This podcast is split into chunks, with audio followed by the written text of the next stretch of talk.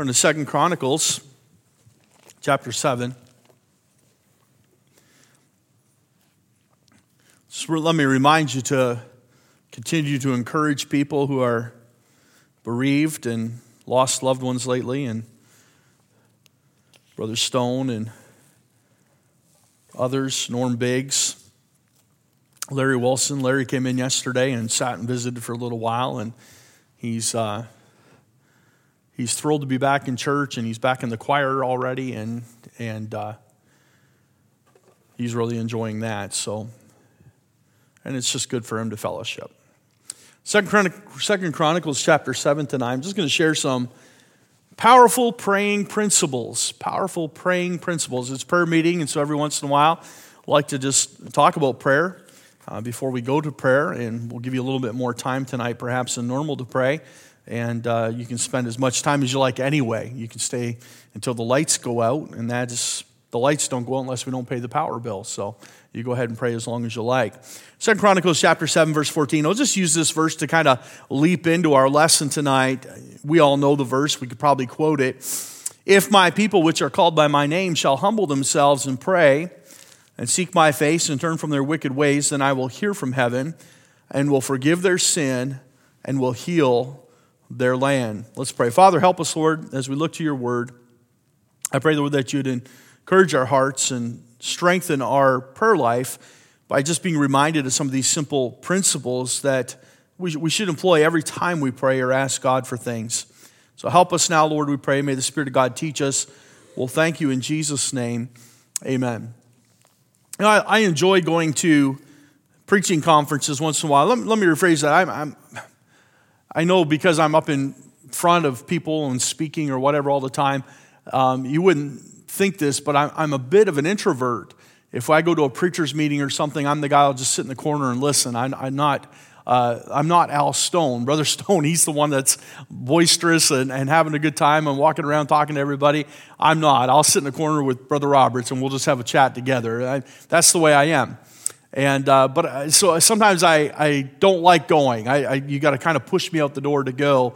But when I get there, I enjoy the preaching, and that's why I go. I want to hear the preaching. And, and a lot of times you go to those things, and it's some eloquent slick preacher that uh, you know they've brought in, paid a lot of money to fly him in or whatever, and uh, just just kind of one of the premier type speakers. But you know, sometimes I've learned over the years that the ones that really help me are the ones that are just practical, just kind of down to earth, and just do something simple. I remember years ago we had a police officers appreciation day, and we brought a preacher in that had been a police officer. His name was Matthew Ewing and he was from Columbus, Ohio, and he had been a police officer there. Now he was a pastor, and and uh, Pastor Stone actually told us about him. He knew him, and and so we brought him up. And Pastor Masker, of course, had been a police officer. We had him in, and I remember thinking, what a powerful message, and it just was the simple gospel.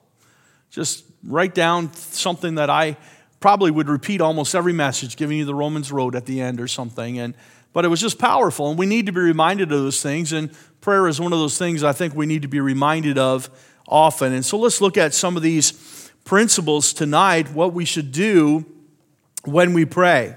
And so I want to give you five principles. We'll just give you five principles tonight.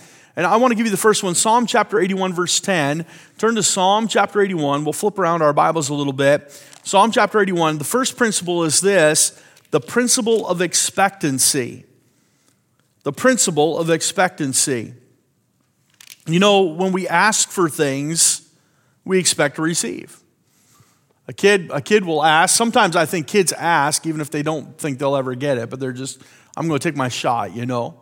I remember when I was a kid, if I was going to do something dangerous, I'd ask my dad, not my mom, and hope mom never found out. I remember one time, that there was something my brother and I wanted to do. We, we had built this raft and we wanted to take it down to the corner, and it was the winter thaw, and we wanted to take that river for a ride. And uh, it was a Sunday afternoon, and dad was asleep on the couch, so we asked him while he was sleeping. And to hope mom never found out. And we went down there, and, and uh, it wasn't good. But anyway, uh, the raft never came home with us. But when we ask, sometimes we ask knowing there's a very slim chance. But hey, when we ask the Lord, He is Almighty. And we ought to have some expectancy in our hearts. Look what it says in Psalm 81, verse 10 I am the Lord thy God, which brought thee out of the land of Egypt. Open thy mouth wide, and I will fill it. He's saying, I can do anything. He's talking, he's talking to Israel in particular, as the psalmist writes.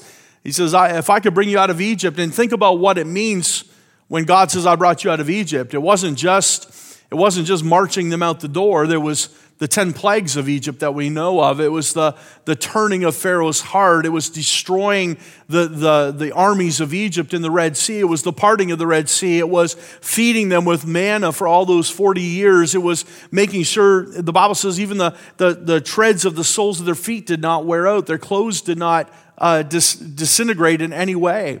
They had quail, they had water, they had all these things. And so when God says, I'm the one that brought you out, He's saying, I can do anything. I can provide for your needs, so just open your mouth.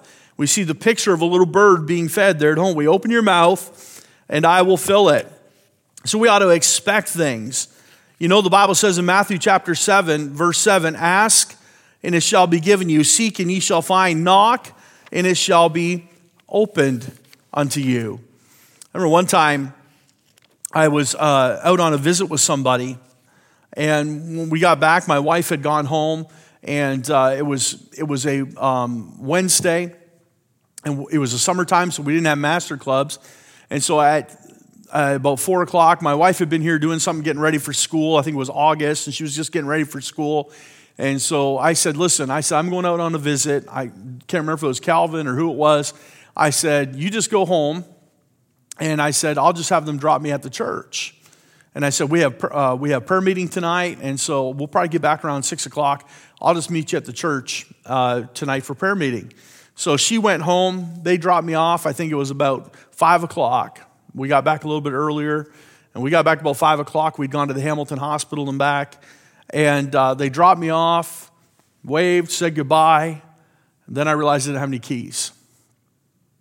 And I began to call around. And I, I, I, said, I called Rob. I said, Rob, what time you come to church? And he said, Oh, he says, I'm out. Uh, he says, I'm out at the uh, barn out in wherever that is, out uh, where the Slats live. I can't remember. I never remember the name of the town over there, the little village. And uh, he said, We got the chicken barn over there. He said, I'm over there. And I said, Okay.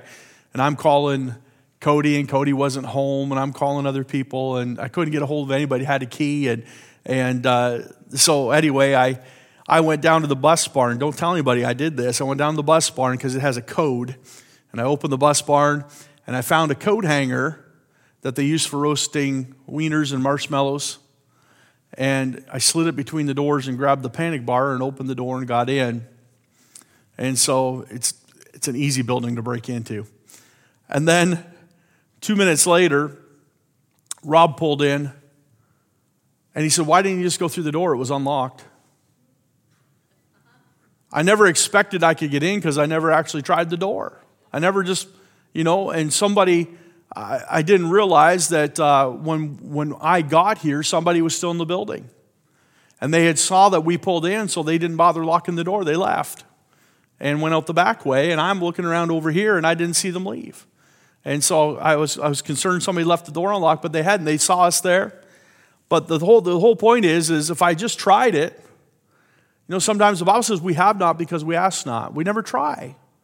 Just, just ask the Lord and see what He'll do. Maybe He'll open that door for you and give you what you need. And so we need to have a, a bit of expectancy in our hearts. Do we expect God to answer? But it's predicated on another answer, isn't it? Does God hear us? If we're going to expect God to answer, we must make sure that God hears us now, the Bible is very plain Behold, the Lord's hand is not shortened that it cannot save, neither is his ear heavy that he cannot hear. And so, if God does not hear our prayers, it's not his fault. Perhaps there's something that's hindering our prayers. Maybe it's sin. Maybe there's a problem with another brother that would hinder our prayer life. Bible says if we come to the altar and we have aught with a brother, we're to leave our gift and we're to go and make it right with our brother before we come to him. And I think that that implies that if we're going to come to the Lord, not just in worship, but in prayer, maybe it's the sin of unforgiveness. We haven't forgiven somebody, or we're not in a place of forgiveness. And so there's a lot of things that can hinder our prayers, but if we our hearts are right and we're coming with a humble spirit, we ought to expect that God's going to hear us and give us an answer. Doesn't mean it's always going to be the answer we want, but He will answer according to His will. Here's the second principle Turn to Matthew chapter 9. Matthew chapter 9. The principle of unwavering faith. The principle of unwavering faith. Now, this kind of piggybacks on expectancy. We, we ask because we have an expectation, but is our faith wavering? Matthew chapter 9, look what it says in verse 28. And when he was come into the home, the blind man came to him, and Jesus saith unto them, Believe ye that I am able to do this? They, they said unto him, Yea, Lord. Then touched he their eyes, saying, According to your faith, be it unto you. And their eyes were opened, and Jesus straightly charged them, saying, See that no man know it. But they, when they were departed, spread abroad his name in all that country. Now, notice some principles here about this blind man that came to see him. Jesus saith unto him, Believe ye, do you believe it? And he said unto him, Yes, Lord very definite and to the point. His faith was unwavering. And he said this in verse 29 according to your faith. Can you imagine if he only had a little bit of faith? Maybe he only get 20% of his eyesight. I don't know how that was going to work, but the Lord said, according to your faith. I believe the man wanted to be whole. I believe he wanted to see. I think that'd be wonderful to be able to wake up tomorrow and not need my glasses anymore. I think that'd be a wonderful thing. I, I've had these since I think I was about 12 years old, and you just get tired of of the maintenance of them and the, the problems seeing and the glare and the, I hate driving at night now, you know, and uh, wouldn't it be wonderful to be healed? Many of us have eye problems. But this man, he didn't want to be partially healed. And so he says, according to your faith, so we're not to allow anything to be wavering. In Matthew chapter 21, the Bible says, Jesus answered unto them, Verily I say unto you, if ye have faith and doubt not, Ye shall not only do this which is done to the fig tree, but also if ye shall say unto the mountain, Be thou removed, and be thou cast into the sea, it shall be done. James chapter 1 says, But let him ask in faith, nothing wavering. For he that wavereth is like a wave of the sea, driven with the wind and tossed. For let not that man think that he shall receive anything of the Lord. And so we see both sides of it. We're supposed to have a steadfast faith. We're to ask in a faith. He says he'll answer according to the blind man's faith. Uh, he says, but also we're, nothing shall be wavering. If we're wavering in our faith, then, then God's not going to help. He's not going to answer. He wants us to believe that He can, that He's able.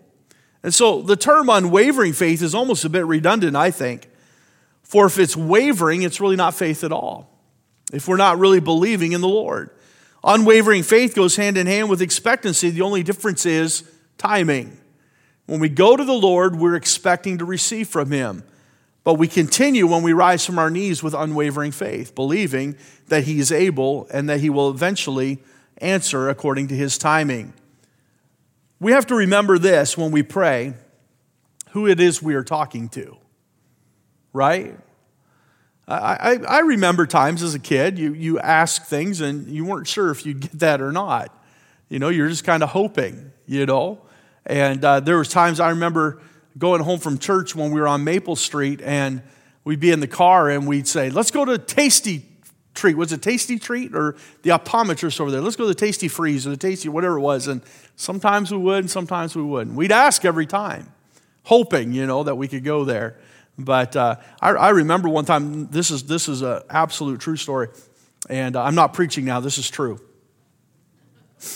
I, I remember in church one time I was a little kid. I, I, I, must have been seven or eight years old, and we were having the Lord's table.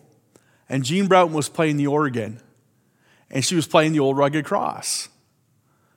And I, I bowed my head and I said, I, I don't know what it was. I, I was questioning things or what it was. I said, Lord, God, if you're real, have Pastor Strachan say, let's sing a verse of the old rugged cross. And I mean, I said amen, and he said, let's all sing together a verse of the old rugged cross. And I went, and I literally bowed my head and said, Lord, let's go to Tasty Freeze after church. I did. I mean, I honestly did. That, that's abusing prayer, right? James chapter 3 says, Don't consume it on your own lusts. And that's what I was doing. But the Lord showed me something that night, and I think He was just proving to a little kid that He was real. And so and then I abused it immediately. So let's have the principle of unwavering faith. And remember who it is that we're talking to when we pray. And then we need to have the principle the right attitude. Look at Psalm chapter 37. Turn back there, back into the Psalms again. The Psalms say a lot about prayer. Psalm chapter 37. Bible says in the Psalms, if I regard iniquity in my heart, he will not hear me. Psalm chapter 37, verse 4, the Bible says, Delight thyself in the Lord, and he shall give thee the desires of thine heart. Delight means to ever be dwelling in his joy and in his presence. And so the principle of having the right attitude, the text we read at the beginning in Second Chronicles chapter 7 says we're to humble ourselves, have humility. If my people, which are called by my name, shall humble themselves and seek my face, turn from their wicked ways. And so the attitude is very important. We learned very early from our parents that we wouldn't get things if we just demanded them. And so that's a principle that our parents are supposed to be a picture of the Father in our lives. And so it's a principle that we must learn that we must have the right attitude. Turn to James chapter 4. Notice what it says there. James chapter 4 in the New Testament.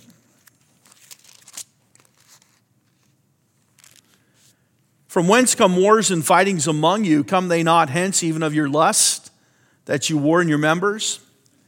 You lust and have not, you kill and desire to have, and you cannot obtain. You fight and war, yet you have not because you ask not.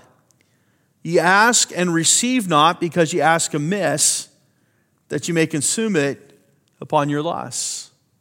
So when we pray, what is our attitude? Is it about us and fulfilling the lusts of our flesh? Or is it something that we're going to use for God's glory and give Him praise for? So we need to be careful to be able to accept the will of God in our lives. So, see, the principle of having the right attitude. Here's the fourth one the principle of importunity. Uh, importunity, that's a, that's a Bible word in Matthew chapter uh, 15. Turn there. There's a story told in Matthew chapter 15 about a man's importunity. Matthew 15. Notice with me, if you will, it's verse 22.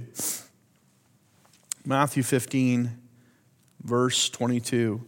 Behold, a woman came and came out of the coast and cried unto him, saying, Have mercy on me, O Lord, thou son of David. My daughter is grievously vexed with the devil. But he answered her not a word. And his disciples came and besought him, saying, Send her away, for she crieth after us. But he answered and said, I am not sent but unto the lost sheep of the house of Israel. Then came she, worshipped him, saying, Lord, help me. But he answered and said, It is not meet to take the children's bread and to cast it to dogs. And she saith, Truth, Lord, yet the dogs eat of the crumbs which fall from their master's table. Now, understand, I, I don't believe for a moment the Lord was calling her a dog. I, I don't think that's what's going on here. I believe it's an illustration. He's saying that when there's bread for the children of your home, you don't, you don't give it to the dogs. In other words, my purpose right now is, is not the Gentiles, it's the Jews. I don't think he was being derogatory. He wasn't trying to hurt the lady. He was just simply saying, I'm trying to feed my children. That's, that's why I was sent to the lost sheep of the house of Israel. And so he used this illustration. When we feed our children, we don't throw that food to the dogs. And, and so she says, But that's true. But even the dogs get to eat of the crumbs of the table. Verse 27, and she said, Truth, Lord, yet the dogs eat of the crumbs which fall from the master's table. Then Jesus answered and said unto her, O woman, Great is thy faith, be it unto thee even as thou wilt. And her daughter was made whole from that very hour. And so the, the Bible talks about another story where it talks about a, uh, one who wanted bread, and somebody knocked on the door, and they said over and over again, Give it. And he said, I've already gone to bed. No, no, we need bread. And because of their importunity, because they kept asking and repeating. And that's what this woman's doing. She's just pressing the Lord, pressing the Lord. And even though the Lord's time had not yet come to reveal himself to the Gentiles, he decided to work in her life because of her importunity. She kept asking. And so there's the principle that is there that we must continue to ask the Lord. Uh, sometimes we give up so often. We, we just pray once and say, okay, I'll leave it. But the Lord wants us to press and he wants us to be to act with importunity. Second First Thessalonians 5:17 says this, pray without ceasing. The truth is, God may very well want to give us that answer, it's just not the right time. And so we keep asking, we keep seeking the Lord uh, for his answer. Never give up on God. The Bible says in Luke 18, men ought always to pray and not to faint. I, I remind, I'm reminded often my wife prayed for 25 years for her father to be saved before he accepted Christ. And so we are to pray with importunity. Then there's one more the principle of obedience. The principle of obedience. John chapter 15. John chapter 15, you know the story of the vine and the branches. The Bible says in verse 7 of that parable or that story if ye abide in me and my words abide in you, ye shall ask what ye will, and it shall be done unto you. So there's a relationship there of obedience, isn't there? Abiding in Christ and Him abiding in us. And He says, If you love me, keep my commandments, obey me. And so when we live a life of obedience, the Lord says, Ask what you will, and it shall be given unto you. First John, the same author, writes this, and whatsoever we ask, we receive of him because we keep his commandments and do those things that are pleasing in his sight. And so it's a, it's a matter of obedience. The Lord rewards obedience. Sometimes he answers prayer despite us, despite our behavior, just simply because it's his will and he desires to do a work, perhaps for somebody else that we're praying for. But we're better off to see our prayers answered when we walk in obedience. And so, five principles the principle of expectancy do we believe God is able? The principle of unwavering faith do we believe that God will eventually answer our prayer if we're faithful and keep asking? The principle of the right attitude, humility, coming to the Lord hat in hand. The principle of importunity, just keep praying, don't give up, and pray without ceasing. The principle of obedience, are we walking with God? and are we pleasing in his sight?